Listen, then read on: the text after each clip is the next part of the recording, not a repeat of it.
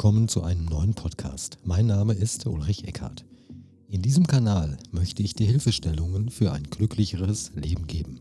Außerdem stelle ich dir Menschen vor, die entweder interessante Methoden anbieten, mit denen auch du es schaffen kannst, zu dir selbst zu finden, und Menschen, die eine interessante Biografie haben, von der wir alle etwas für uns lernen können.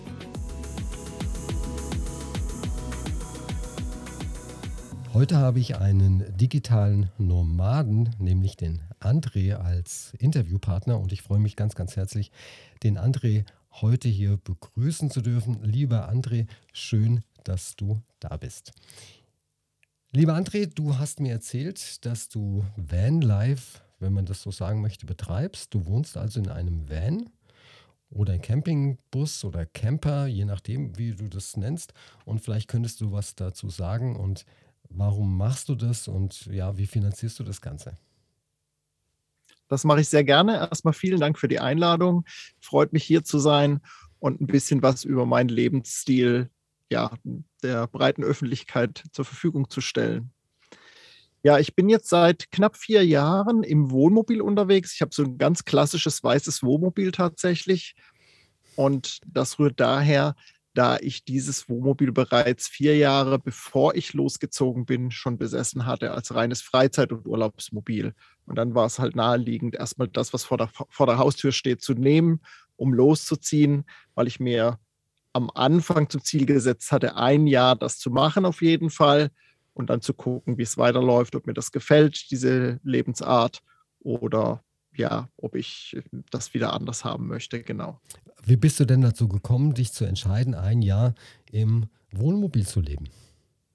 Ich bin so ganz klassisch wie viele andere auch ausgestiegen aus dem normalen Berufsalltag mit Depressionen, mit einem sogenannten Burnout und war eine ganze Zeit lang in Behandlung, habe dann nochmal über die AGE eine Weiterbildung gemacht und habe dann irgendwann entschieden, ich muss mein finanzielles Gerüst auf, ja, auf gesunde Füße stellen, um entweder wieder so viel Geld wie vorher zu verdienen, um dann den Lebensstil, den ich hatte, nahezu beizubehalten oder Kosten zu reduzieren. Und in der Zeit, als ich zu Hause war, habe ich relativ viel online recherchiert, an Online-Kongressen teilgenommen etc. pp. und bin dann eben auf das digitale Nomadentum gestoßen und dann war es sehr naheliegend, einfach mal die knapp 1000 Euro Miete wegzustreichen, da das Wohnmobil, wie gesagt, vor der Haustür stand. Das war so der Grund dann zu sagen, warum nicht? Nur ist es nicht eine Milchmädchenrechnung, wenn ich hergehe und mir den Wertverfall eines Wohnmobils anschaue. Ich habe mich mal erkundigt, auch ähm, weil meine Tochter sich dafür interessiert. Und ein Wohnmobil, beispielsweise ein Mercedes Sprinter 4x4, der kostet heute mal problemlos 140.000, 150.000 Euro. Und wenn ich mir dann die, den Wertverfall mir überlege, beziehungsweise Campingplatzgebühren, sparst du dann wirklich Geld? Also ich glaube, wenn man das insgesamt sieht, würde ich das eher verneinen. Aber ich muss dazu sagen, ich hatte das Wohnmobil, wie gesagt, schon vorher. Das ist jetzt, dieses Jahr wird es 20 Jahre alt, ist also auch nicht mehr das jüngste. Und habe das durch eine, ähm, durch ja, eine familiäre Situation letztendlich geschenkt bekommen. Und dadurch habe ich natürlich, klar, verliert dieses Fahrzeug an Wert, aber ich habe halt keine Ausgabe dafür gehabt. Insofern trifft das bei mir nicht ganz zu. Und was auf jeden Fall da ist, du hast natürlich erstmal die monatliche Belastung einer Miete zum Beispiel nicht mehr. Und da ich nicht so häufig auf Campingplätzen stehe, tatsächlich habe ich auch diese Kosten nicht. Wenn ich das tagtäglich machen würde, muss ich ja, ja, ich würde mal sagen, wenn es richtig gut läuft, 20 Euro, wenn es schlecht läuft, können es auch mal 35 sein auf einem Campingplatz wenn ich diese Kosten dann mal 30 hochrechne, habe ich natürlich auch wieder, äh, bin ich wieder bei der Miete, sage ich mal. Ne? So, dann, dann lohnt sich das nicht, genau. Ja, bei einem Fahrzeug, das 20 Jahre alt ist, dann hast du natürlich auch keinen Wertverfall mehr, weil was soll dann noch verfallen? Du hast gerade genau. gesagt, du lebst weniger auf Campingplätzen, sondern ja anderswo. Ist dieses anderswo, dass du Wildcampen betreibst oder bist du bei einem Bauer oder bei Unternehmen, für die du vielleicht während deiner Zeit, wenn du, wenn du unterwegs bist, äh, tätig bist? bis auf den Parkplatz? Mhm. Also ich bin meistens tatsächlich, stehe ich frei, nenne ich das gerne. Wild campen bedeutet für mich, ich stelle irgendwo meinen Camper hin und zeige auch deutlich Campingverhalten. Stuhltisch raus, Markise raus und so weiter. Und das tue ich nicht. Das ist nämlich ein großes Problem heutzutage beim sogenannten Vanlife. Das ist ja so modern geworden. Und die letzten Jahre, selbst jetzt in den knapp vier Jahren, wo ich unterwegs bin, hat es deutlich auch zugenommen. Zumindest nehme ich das so wahr in meiner Blase, also ne, der, der, der digitalen Nomaden, die eben mit dem Wohnmobil unterwegs sind oder mit einem Van. Und ich versuche immer so, mich zu verhalten, egal in welchem Land ich bin, dass ich niemand anderen störe. Das heißt, ich stehe zum Beispiel mal auf einem ähm, Waldparkplatz oder bei einer, bei einer Sportstätte und ähm, suche eben solche Parkplätze, wo ich keinen störe oder wo es sogar erlaubt ist. Es gibt viele öffentliche Stellplätze auch für Wohnmobile mittlerweile in ganz Europa, die sogar kostenfrei sind. Das heißt, du packst jetzt nicht irgendwie die Feuerstelle aus und deine Campingmöbel und äh, das Vorzelt und dann geht es auch schon los, sondern du bleibst wirklich in deinem Fahrzeug drin und äh, ja, bekochst dich selbst, beziehungsweise halt schläfst auch dort, ohne jetzt andere zu belästigen, ohne den Campingstil nach außen zu zeigen. Genau, genau. Und das nennt sich halt mehr oder weniger Freistehen. So, so wird es landläufig eben genannt und versuche eben mich da respektvoll mit Menschen, Tieren und Umwelt irgendwie umzugehen, genau.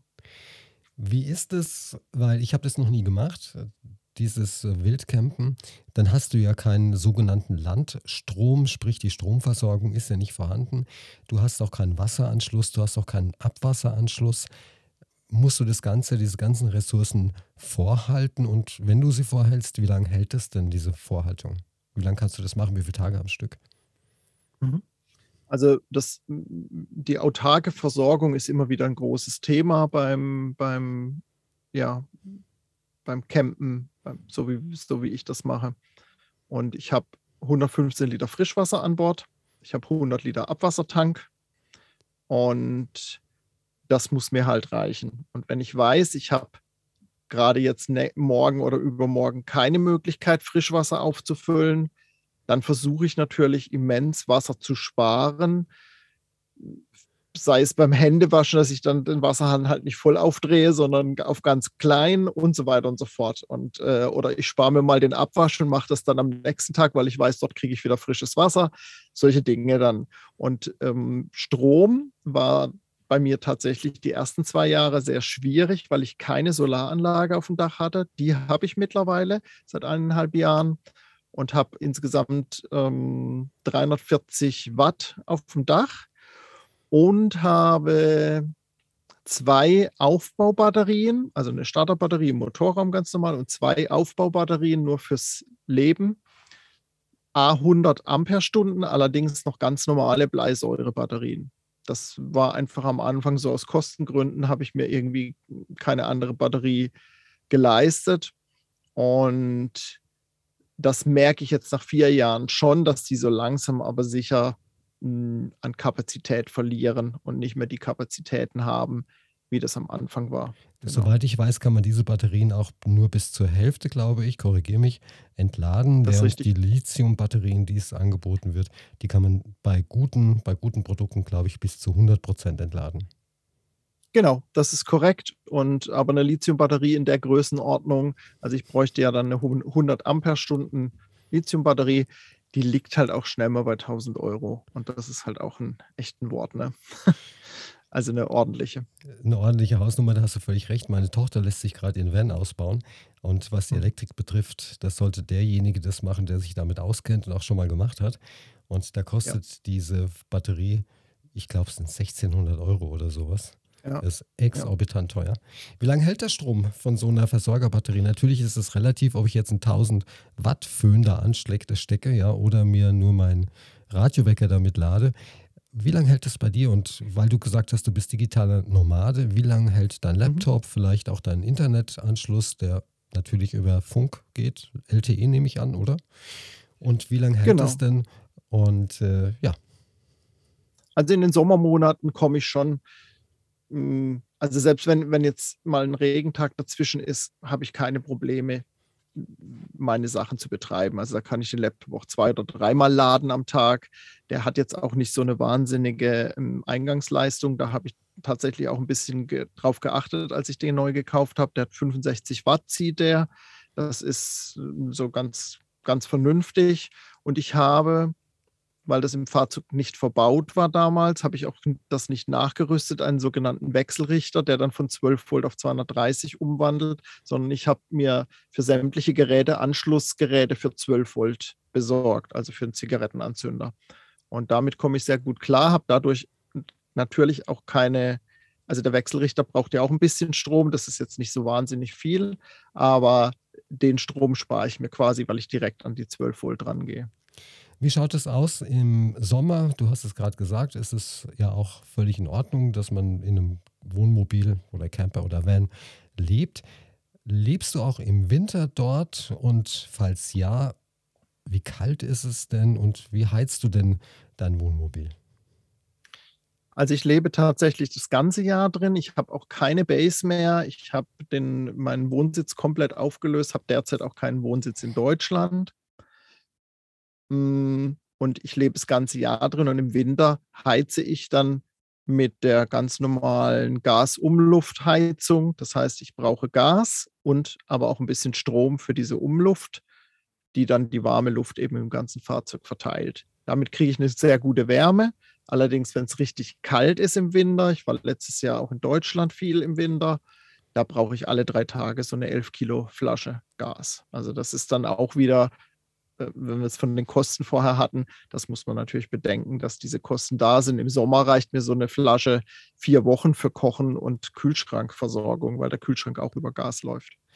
Wenn du die Gasflaschen verwendest, dann die Frage, weshalb hast du keinen Gastank unter der, also außerhalb dir an, anbringen lassen, weil damit kannst du ja an jeder Tankstelle, soweit ich weiß, kann man das ja laden. Wenn du diese Gasflaschen verwendest und dann braucht man, glaube ich, korrigiere mich, gewisse Adapter, dass man beispielsweise im Ausland diese Flaschen überhaupt füllen kann. Genau, das ist korrekt. Hm, also ich müsste halt auch wieder einen Umbau vornehmen, weil das halt ein Standardwohnmobil ist. Das hat einen Gaskasten für zwei solche 11 Kilo Gasflaschen, die passen da locker rein. Und ich hätte dann einen Umbau wieder für mehrere hundert Euro machen müssen, um das überhaupt hinzukriegen. Und es ist so tatsächlich so, dass eigentlich das gar nicht erlaubt ist, das Gas zu befüllen an einer LPG-Tankstelle, weil LPG-Gas ist gesponsert vom Staat. Das ist in der ganzen EU so. Das heißt, es gibt äh, eine, eine, eine Steuersenkung da drauf allerdings nur den, für den reinen Fahrzeugbetrieb und nicht als sogenanntes Campinggas. Und wir verwenden das Gas, was wir ja dann tanken würden an der LPG-Tankstelle, ja als Campinggas. Und das ist eigentlich nicht erlaubt, wird aber natürlich fast überall so gemacht. Und selbst meine normalen Gasflaschen kriege ich im Ausland in der Regel mit einem Adapter auch an der LPG-Tankstelle getankt. Ich bin aber derzeit zum Beispiel in Griechenland und da habe ich mir tatsächlich, weil ich jetzt drei, vier Monate in Griechenland bin, habe ich mir eine griechische Gasflasche gekauft, weil ich die viel einfacher tauschen kann hier. Und dann ja, habe ich da so einen Adapter, damit es dann auf den deutschen Druckregler drauf passt. Genau. Was gibt dir das Campen? Was hast du davon? Also das Wichtigste war mir eigentlich dabei, die, dieses Freiheitsgefühl, einfach jeden Tag entscheiden zu können, wo ich am nächsten Tag bin oder auch am gleichen, je nachdem, wie es ist. Manchmal passt mir auch der Stellplatz nicht, den ich mir ausgesucht habe, zum Beispiel bei Google Maps. Da fahre ich dahin und denke, oh Gott, wie sieht es denn hier aus? Dann fahre ich nochmal weiter. Und dieses Freiheitsgefühl, das war, ist eigentlich so das Wichtigste. Das ist auch das, warum ich eben mich dann zum Start selbstständig gemacht habe, um eben ja, remote arbeiten zu können, um meinen Arbeitsalltag selbst gestalten zu können, so wie ich das möchte. Und das ist auch das, das der, der, größte Benefit, ich, den ich so erlebe die letzten vier Jahre. Korrigiere mich, wir haben im Vorgespräch ja über ähm, deine Adresse, sagen wir mal, gesprochen. Du hast ja gesagt, mhm. du hättest dich in Deutschland abgemeldet. Jetzt ist es ja so, um ein Fahrzeug in Deutschland anmelden zu können oder betreiben zu können, brauchst du auch eine feste Wohnsitzadresse. Ist das richtig? Jein. Jein? Ich ähm, weiß es nicht, deshalb bin ich da. Ja, ja, genau. Ja, ja, das ist, äh, äh, ja, das ist, das ist äh, auch eine oft genannte Frage letztendlich. Es ist so, dass wenn das Fahrzeug schon zugelassen ist in Deutschland zum Zeitpunkt der Abmeldung, kann man einen sogenannten Empfangsbevollmächtigten eintragen lassen bei der Zulassungsstelle. Und diese Empfangsbevollmächtigte oder der Empfangsbevollmächtigte bekommt dann die Post zugestellt, die eben sonst an meine äh, Heimatadresse gehen würde, an meine Wohnungsadresse. Gilt das, das heißt, nur für die Kfz, gilt das nur für die Kfz-Steuer oder gilt das auch für alles? Ich meine, du bekommst ja auch normale Post. Ich meine, das Finanzamt schreibt mhm. dir wahrscheinlich, du arbeitest ja, hast du mir gesagt, was das ist, genau. da kommen wir nachher noch drauf. Oder auch, was weiß ich, was von, von, von, du bekommst ein Einschreiben mit Rückantwort und, und, und, ja. Das muss dir irgendjemand zugestellt sein. Wie machst du das? Genau. Es gibt da verschiedene Postdienstleister, die sowas machen. Ich habe das große Glück, dass Familie in die Wohnung gezogen ist, wo ich vorher war. Und ich konnte alle meine Adressen so belassen, weil das wird weiterhin ähm, in den Briefkasten geschmissen, wenn dann noch was postalisch kommt. Das allermeiste habe ich auf digital umgestellt, was irgendwie möglich war. Und ich habe auch ganz viel abbestellt, also diese ganze Werbepost und so weiter. Ich habe mich in die sogenannte Robinson-Liste eingetragen. Das kann jeder machen, das kann man googeln, einfach Robinson-Liste eingeben. Und dann kann man die Benutzung meiner Adresse für Werbepost kann man damit unterbinden. Und diese, das dauert dann irgendwie zwei, drei Monate, bis das so greift, bis, das, bis man letztendlich aus allen Adresslisten rausgelöscht wurde. Genau. Wenn du, wenn dein Fahrzeug in Deutschland, sage ich jetzt mal, angemeldet ist, ja, dann mhm. musst du ja auch in Deutschland alle zwei Jahre einen TÜV machen und du brauchst ja auch eine mhm. Dichtigkeitsprüfung für deine Gasflaschen einmal im Jahr. Das heißt, mhm. du darfst jedes Jahr einmal zurück nach Deutschland zum TÜV fahren oder wie funktioniert das? Also ich habe ähm, eine Zulassung bis 3,49 Tonnen. Das heißt, ich bin kein LKW und brauche somit alle zwei Jahre die Prüfung, sowohl für Gas als auch für die ähm, äh, TÜV. Und das lasse ich tatsächlich in Deutschland machen. Wenn ich jetzt im Ausland wäre zur Fälligkeit des TÜVs, müsste ich tatsächlich im Ausland zur zuständigen Stelle fahren und mir eine Landesgenehmigung quasi holen zu den TÜV-Bedingungen dort im Land, damit ich noch weiter versichert bin, wenn dann in dem Land ein Unfall passieren würde. Sobald ich wieder deutschen Boden betrete oder befahre, muss ich zur nächsten TÜV-Stelle gehen und das Fahr Fahrzeug vorführen. Entweder kriege ich dann neuen TÜV oder habe dann wieder diese vier Wochen Zeit, die Menge zu beseitigen. Das ist ja alles super, super spannend und es kostet natürlich auch ein bisschen Geld, nämlich Sprit, mhm. Essen, äh, was zu trinken und, und, und. Wie finanzierst du das Ganze? Genau.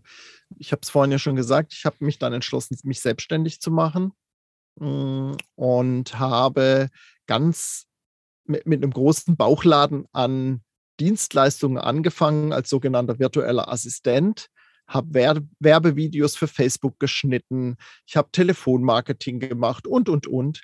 Und irgendwann kam ich zu meinen zwei Standbeinen, die ich jetzt habe. Das ist zum einen, erstelle ich Webseiten auf WordPress-Basis für meine Kunden und pflege diese auch. Auch kleinere Shops habe ich damit schon gebaut und so weiter.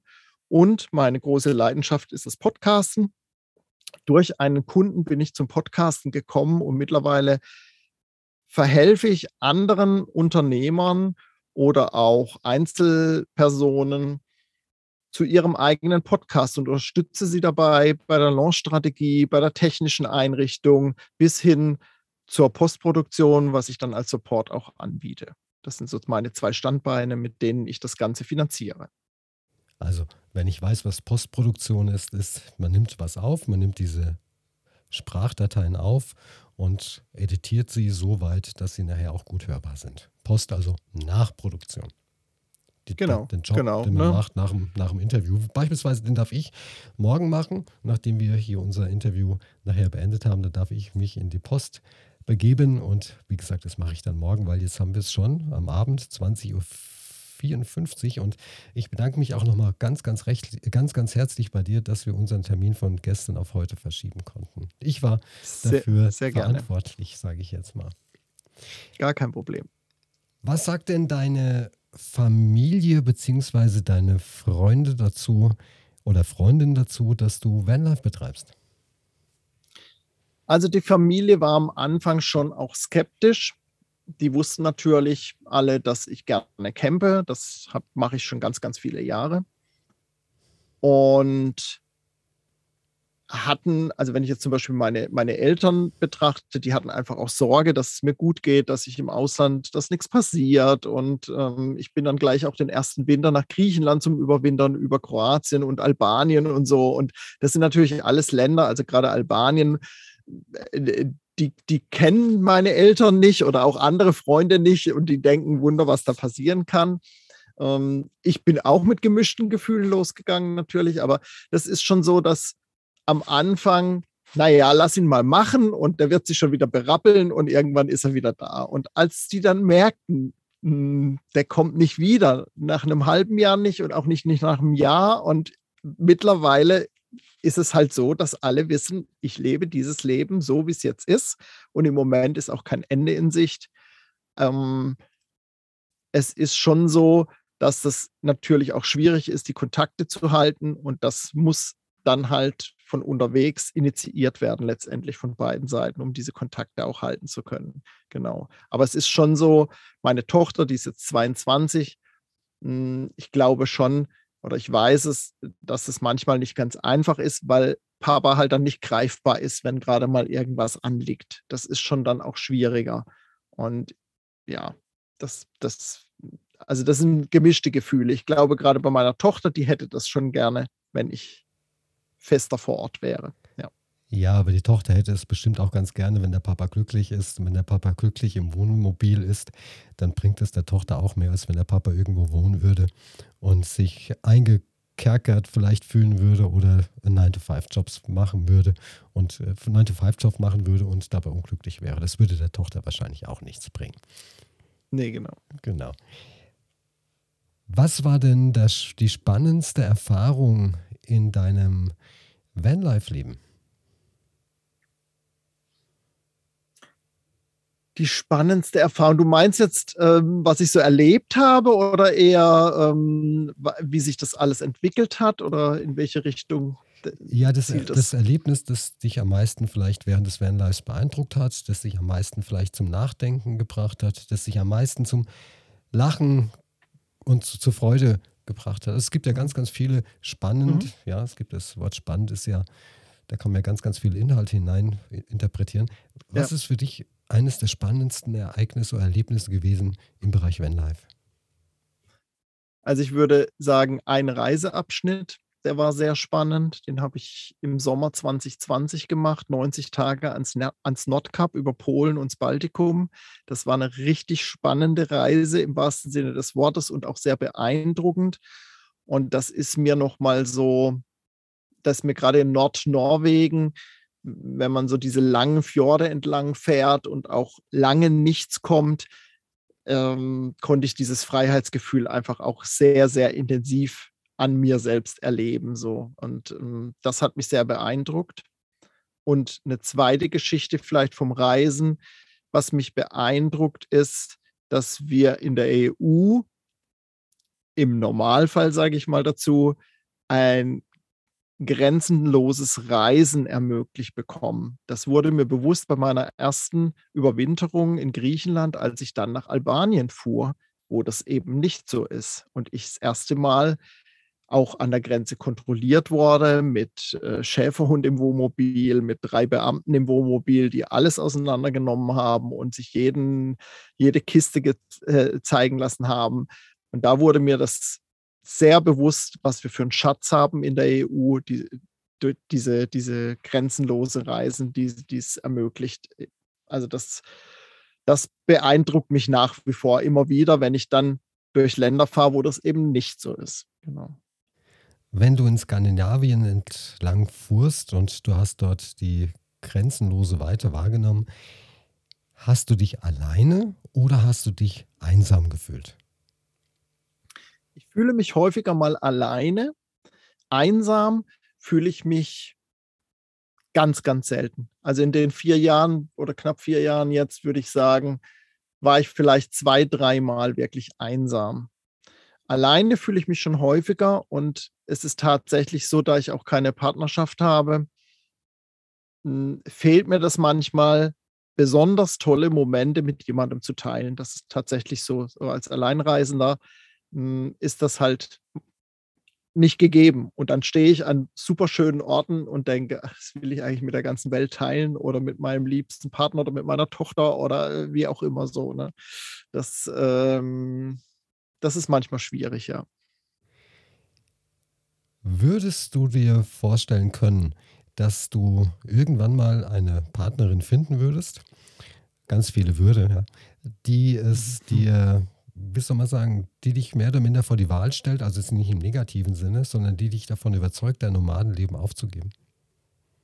Im positiven Sinne. Kann's jetzt. Nicht, ich kann es mir tatsächlich nicht vorstellen. Ich glaube, wenn ich jemanden finde, dann jemanden, der dieses Leben auch mitträgt, sage ich mal so. Also klar, in einer Beziehung sind immer irgendwelche Kompromisse notwendig und je länger ich alleine bin, ich bin jetzt seit 2006 alleine, hm, wird das natürlich auch schwieriger, diese Kompromisse wieder einzugehen. Ähm, ich liebe schon sehr meine Freiheit, muss ich ganz ehrlich sagen. Und ähm, das wird schon schwierig. Ich kann mir das nicht vorstellen, das so umzukrempeln im Moment. Also was ich mir schon vorstellen kann, irgendwann mal wieder irgendwo eine Base zu haben, wie auch immer die dann aussehen kann. Es wird wohl eher nicht die klassische Dreizimmerwohnung sein. Du meintest vorhin, du würdest gerne die Momente, die du an bestimmten Orten erlebst, gerne mit anderen Menschen teilen. Machst du auch sowas wie ein, ein Online-Tagebuch oder erstellst du ein Buch oder ja, hast du bei Flickr Gibt es Flickr überhaupt noch? Ich habe keine Ahnung. Dass man das so eine. Weiß ich auch nicht. okay, dann, weil, dann, nutzt du es wahrscheinlich auch nicht, wenn du es nicht weißt. Nee. Gibt es so eine Online-Galerie und, und, und. Ich meine, da gibt es ja viele, die Reiseziele in Europa äh, mit Büchern ja, mhm. beschreiben. Machst du auch sowas oder bist du da komplett außen vor, verdienst, wie gesagt, mit deinen Dienstleistungen, die du gerade, die du für ihn genannt hast, dein Geld? Oder wie gesagt, schreibst du auch Bücher? Also ich schreibe noch keine Bücher. Hm, als Idee ist es tatsächlich da, irgendwann mal ein Buch zu schreiben. Im Moment ist es so, dass ich sehr viel bei Social Media mache, insbesondere bei Instagram. Und das wird dann automatisch noch zu Facebook rüber gebeamt. Und da teile ich wirklich sehr, sehr, sehr viel mit meiner Community über die Reisen. Zusätzlich habe ich ja seit, gutem, seit einem guten Jahr auch meinen eigenen Podcast, wo ich eben auch Reisegeschichten veröffentliche. Nicht nur, aber das ist ein Teil des Inhalts. Und geplant ist auch, dass ich irgendwann in 22 noch, wahrscheinlich im Herbst, kleinere Vorträge halten werde über das Reisen, allerdings in Verbindung auch damit, ja, so auf sein Herz zu hören und zu gucken, bin ich wirklich mit dem, was ich gerade mache, glücklich oder muss ich mein Leben oder möchte ich mein Leben vielleicht dahingehend verändern, um mehr Glück zu empfinden, wie auch immer man das beschreiben möchte. Das ist ja auch sehr individuell. Das ist richtig, denn ich habe das nahezu in jedem, in jedem Podcast, den ich mit einem Interviewpartner mache, dass irgendwann mal das Licht aufgeht und wenn wir uns dann vorstellen, wir wären vielleicht 60, 65 Jahre und dass wir uns dann fragen, was hätte ich denn gerne noch gemacht in meinem Leben und man blickt dann zurück und erkennt, was man alles nicht gemacht hat, dann ist das, was du hier machst, eine ganz, ganz tolle Sache, eine ganz, ganz tolle Freizeitgestaltung, deine Lebensgestaltung, damit du genau das machst, was du möchtest und nicht rückwirkend auf dein Leben blickst und sagst, Mai, hätte ich es doch gemacht. Das ist tatsächlich so und das ist auch was, wo ich andere Menschen mit inspirieren möchte. Hm, ich sage so seit, seit mehreren Monaten eigentlich immer wieder in Gesprächen merke ich, dass ich immer wieder sage, wenn mir heute was passieren würde, die letzten vier Jahre, würde ich keinen Tag mich grämen, hm, dass ich das Leben gelebt habe.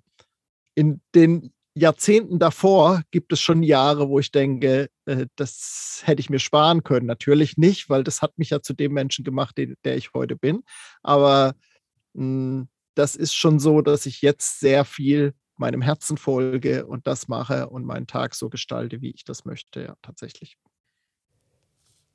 Hast du für deine Entscheidung Mut benötigt oder war es wirklich eine Entscheidung?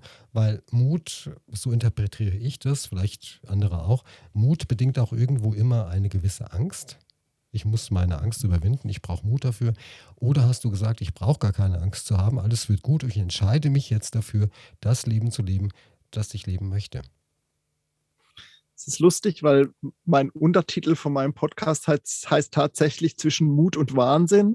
Und viele Leute haben äh, mir immer angetragen, Mensch, das ist aber mutig, was du machst. Und ich habe immer gesagt, mutig, ja, aber irgendwie auch wahnsinnig, weil ich bin auch ohne irgendein Budget losgezogen. Ich habe meine Klamotten verkauft, sage ich mal, und das hat mir so die ersten Wochen das Geld gegeben, um dann meine Selbstständigkeit zu starten. Aber es war klar, ich muss innerhalb von einem Vierteljahr muss ich die ersten Umsätze erzielen. Und zwar so, dass ich jeden Monat über die Runden komme für die, für die Kosten, die ich einfach habe. Ein paar Versicherungen laufen ja auch weiter, Krankenkasse und so weiter. Und äh, ich komme zwar mit einem geringeren Budget aus als vorher monatlich, aber ich muss, muss natürlich Geld verdienen. Und das fand ich schon auch ein bisschen wahnsinnig, kann ich auch keinem empfehlen. Das war schon echt ähm, nervend aufreibend und manche Monate waren auch wirklich nicht toll. Und ich würde jedem dringend empfehlen, sich ein Polster anzuschaffen von mindestens einem halben Jahr, wo man weiß, ja, ein halbes Jahr kann ich sogar ohne Einnahmen irgendwie über die Runden kommen. Also so wie ich das gemacht habe, das ist schon ein bisschen wahnsinnig. Und natürlich auch manche Reiseabschnitte oder manche Stellplätze aufzusuchen, das grenzt immer so zwischen Mut und Wahnsinn. Da, da, da tingelt sich das so zwischendrin rum und deshalb habe ich eben diesen Untertitel auch, genau. Ich kannte den Untertitel jetzt nicht, auch wenn ich mir einige Folgen deines Podcasts ja. angehört habe, aber ich finde es wirklich spannend. Apropos Podcast, Website und Instagram. Ich könnte mir vorstellen, dass der eine oder andere oder die eine oder andere interessiert sein könnte, wie denn deine Webseite und dein Instagram-Kanal lautet. Genau. Also ich bin unterwegs unter meinem Pseudonym, wenn man so will, André Anderswo. Da findet man mich überall im Netz. Es gibt auch etliche Podcast-Folgen, wo ich in Gastpodcasts wie bei dir jetzt hm, dann meine, meine Erfahrungen weitergebe.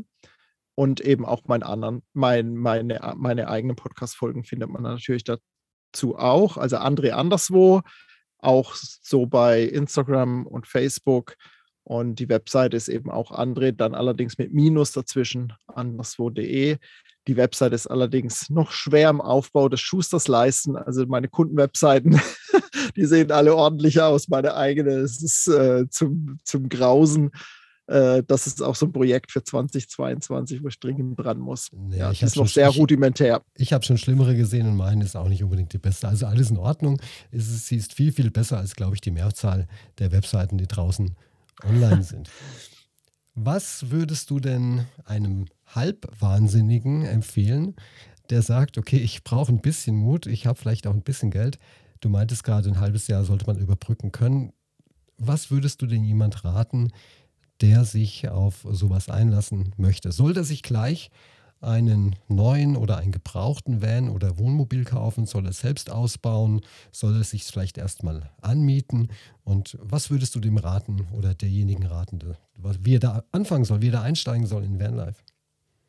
Also wenn jemand gar keine Ahnung davon hat und auch vielleicht gar nicht gecampt hat bislang oder nur mit dem Zelt, rate ich jedem, ein Fahrzeug sich auszuleihen und das mal zu testen für zwei Wochen. Es gibt mittlerweile auch ganz viele private Plattformen, wo man, also eine Plattform, wo man von Privatleuten Sachen mieten kann. Dann ist es auch nicht ganz so teuer wie beim, beim herkömmlichen Wohnmobilvermieter. Aber das rate ich schon jedem und was ich auch jedem raten kann, sich die verschiedenen Modelle einfach anzugucken. Geht zu einem großen Campinghändler, der alle Modell, Modelle da hat, vom Kastenwagen bis zum voll, voll integrierten Luxusliner, sage ich mal. Und dann guckt mal, ah, natürlich, was ist im Budget drin, aber in welchem Fahrzeug fühle ich mich eigentlich wohl? So habe ich damals vor, vor knapp acht Jahren mein Fahrzeug ausgewählt ich bin zu einem großen Wohnmobilhändler und habe mir das angeguckt und mit dem Plan, ich kaufe mir einen Kastenwagen. Und dann stand ich in diesem Kastenwagen drin und das war mir alles viel zu schmal und zu klein. Ich fühlte mich da wirklich eingeengt. Und dann ist es halt ein Teil integrierter geworden bei mir jetzt in meinem Fall. Also das rate ich tatsächlich jedem, das mal auszutesten und sich natürlich zu vernetzen, zu gucken, wie machen andere das. Will ich wirklich selbst ausbauen? Kann ich das überhaupt leisten? Es ist unheimlich viel Arbeit, so ein Selbstausbau. Und das ist nicht mal schnell in einer Woche gemacht. Also das muss man sich dann einfach auch, das muss man einfach auch wissen. Ja. Und das Budget hast du gesagt für ein halbes Jahr, vielleicht sogar besser ein Jahr. Reden wir da über 10.000 Euro, 50.000 Euro, 100.000 Euro? Was würdest, du, was würdest du denn so empfehlen? Wie viel sollte man auf der hohen Kante haben, um das erste halbe Jahr bzw. Jahr überbrücken zu können? Also ich gehe jetzt mal von den monatlichen laufenden Kosten aus und nicht mit Anschaffung oder sowas von einem Fahrzeug. Das muss man immer extra irgendwie betrachten. Und da ist natürlich auch wieder, ist es sehr individuell, wie der Lebensstil ist, wie der Standard ist. Kaufe ich nur Markenprodukte, brauche ich dreimal im Monat eine neue Hose und einen neuen Pulli. Im Vanlife ist es meistens so, dass man auch mit dem Thema Minimalismus auf einmal konfrontiert wird, wenn man das nicht ähnlich, ähnlich schon war vorher. Oder für viele ist das sogar eine Motivation, eben minimalistischer zu leben im Van. Ich sag mal, Low Level geht um die 1000 Euro. Und alles, was drüber ist, macht es natürlich entspannter. Und wenn ich sage, ich möchte jeden, also zweimal, dreimal die Woche auf einem Campingplatz stehen für zwei, drei Tage, dann muss ich dieses Budget halt noch mit draufrechnen. Also das ist bei diesen 1000 Euro natürlich nicht drin. Das, äh, das, das kriege ich nicht hin. Aber da ist zum Beispiel drin, dass ich mal eine Waschmaschine äh, im Waschsalon benutze oder hm, auch mal in ein Museum gehe und so weiter. Also mit 1000 Euro komme ich im Schnitt hin. Das kommt natürlich immer darauf an, welche Fahrtstrecken ich gerade in dem Monat mache. Aber das kann ich natürlich auch wieder individuell steuern, wenn ich sage, Mensch, diesen Monat habe ich schon ganz schön viel ausgegeben für Sprit. Ich mache mal ein bisschen langsamer, fahre mal nur, weiß was ich, den nächsten Ort, die nächsten 30, 40 Kilometer und stehe da wieder drei, vier Tage und kann damit dann praktisch die Kosten ein bisschen rausziehen. Genau. Apropos Waschmaschine, das heißt, wenn ich das richtig verstanden habe, du hast keine Waschmaschine an Bord? Nein, habe ich nicht. Minimalismus, ne? Und ja, also in dem Standardwohnmobil, was ich habe, es wäre einfach räumlich auch gar nicht machbar. Ich habe eine Dusche und Toilette, das ist mir total wichtig. Da würde ich auch nie darauf verzichten, mein eigenes Bad mitzuhaben.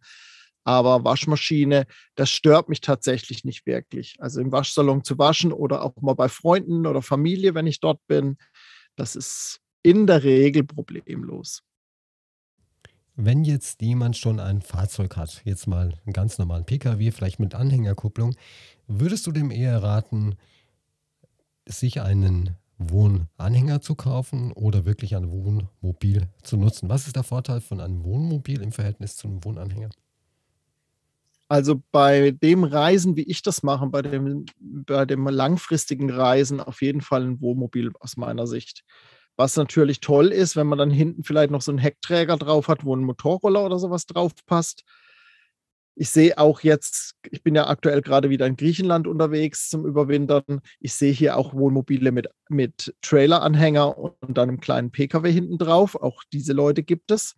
Hm, wenn ich ein reines Urlaubs- ein Fahrzeug möchte, wo ich mal drei Wochen im Urlaub bin, finde ich auch einen Wohnwagen sehr gut. Hatte ich selbst auch schon, weil ich natürlich vor Ort viel flexibler bin mit dem Pkw, um dann kleinere Ausflüge zu machen etc.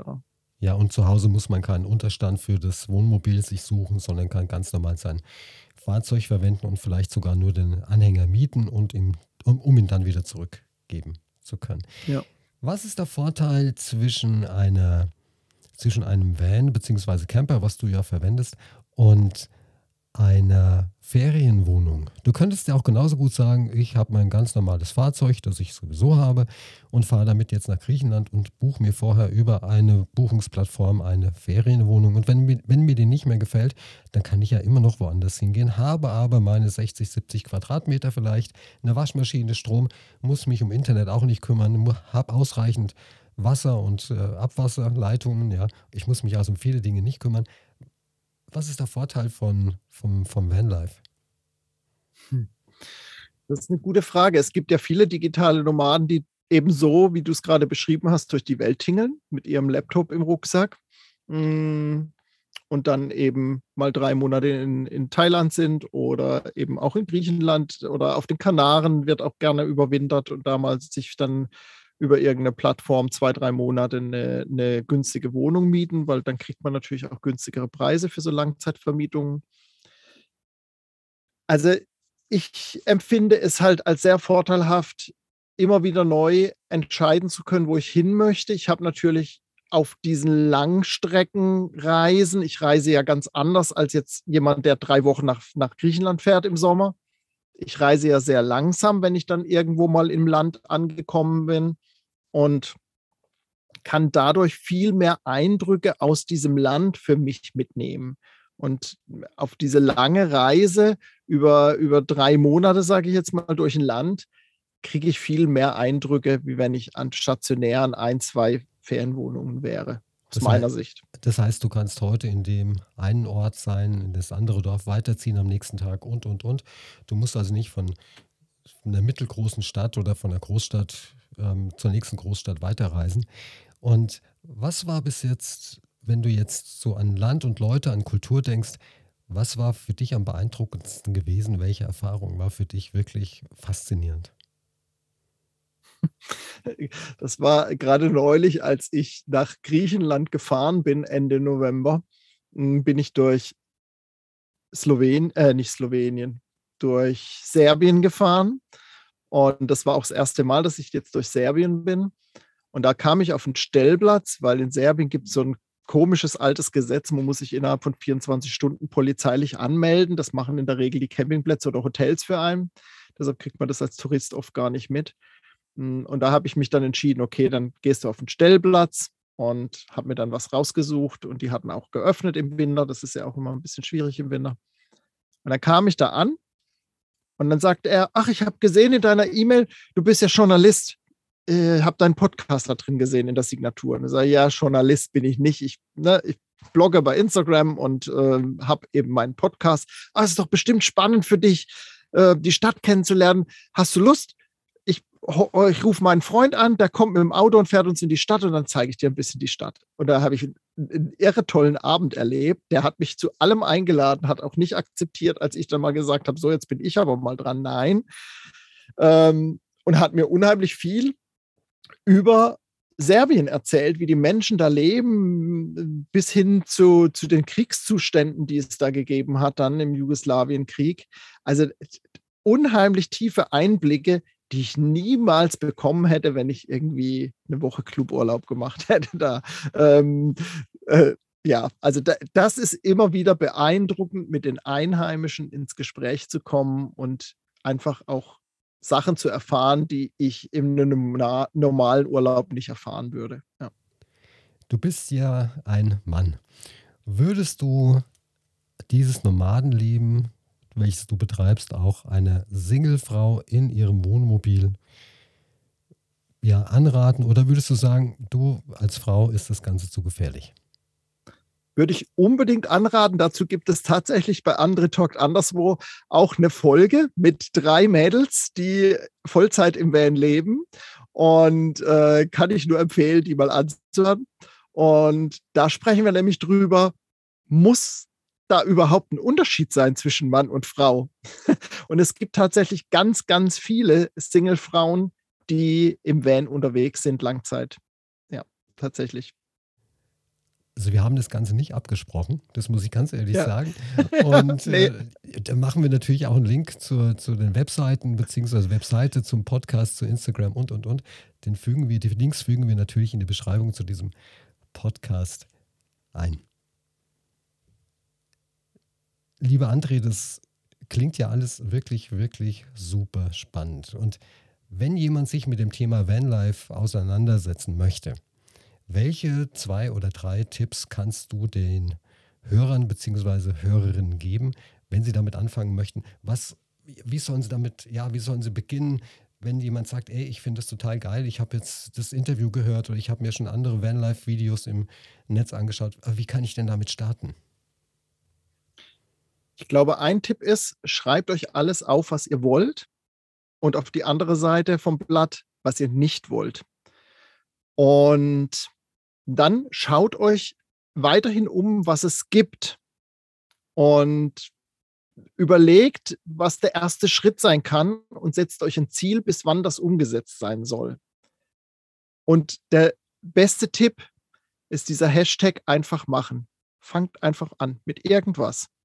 Mit irgendwas, was ihr zum Thema Vanlife machen wollt, fangt damit an, setzt einfach den ersten Schritt und geht los.